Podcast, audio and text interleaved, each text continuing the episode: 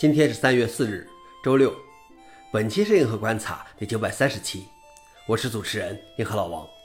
今天观察如下：第一条，TypeScript 5.0即将完成抢跑装饰器功能。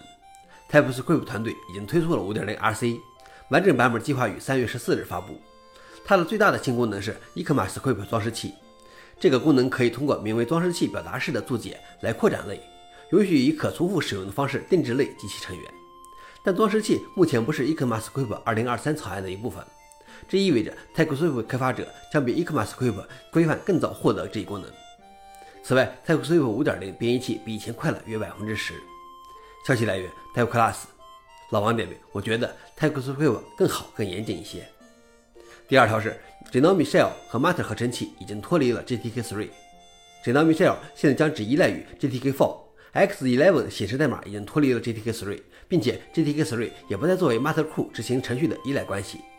Dynamic Shell 对 GTK3 的强制依赖已经被放弃，而现在只有一个对 GTK4 应用函件的软链接。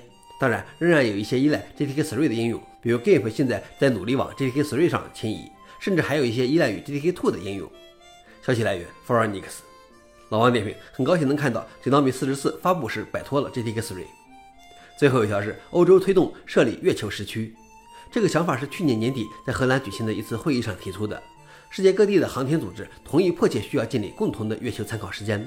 目前月球任务是按照操作航天器的国家的时间运行，一个国际公认的月球时区将使大家都方便。目前正在辩论是否应该由一个单一的组织来设定和维持月球上的时间。每个月球日的时间长达二十九点五个地球日，而且每天增加约五十六微秒。消息来源：AP News。老王点评：或许以后每个星星都需要自己的时区。以上就是今天的硬核观察。想了解视频的详情，请访问随附链接。谢谢大家，我们明天见。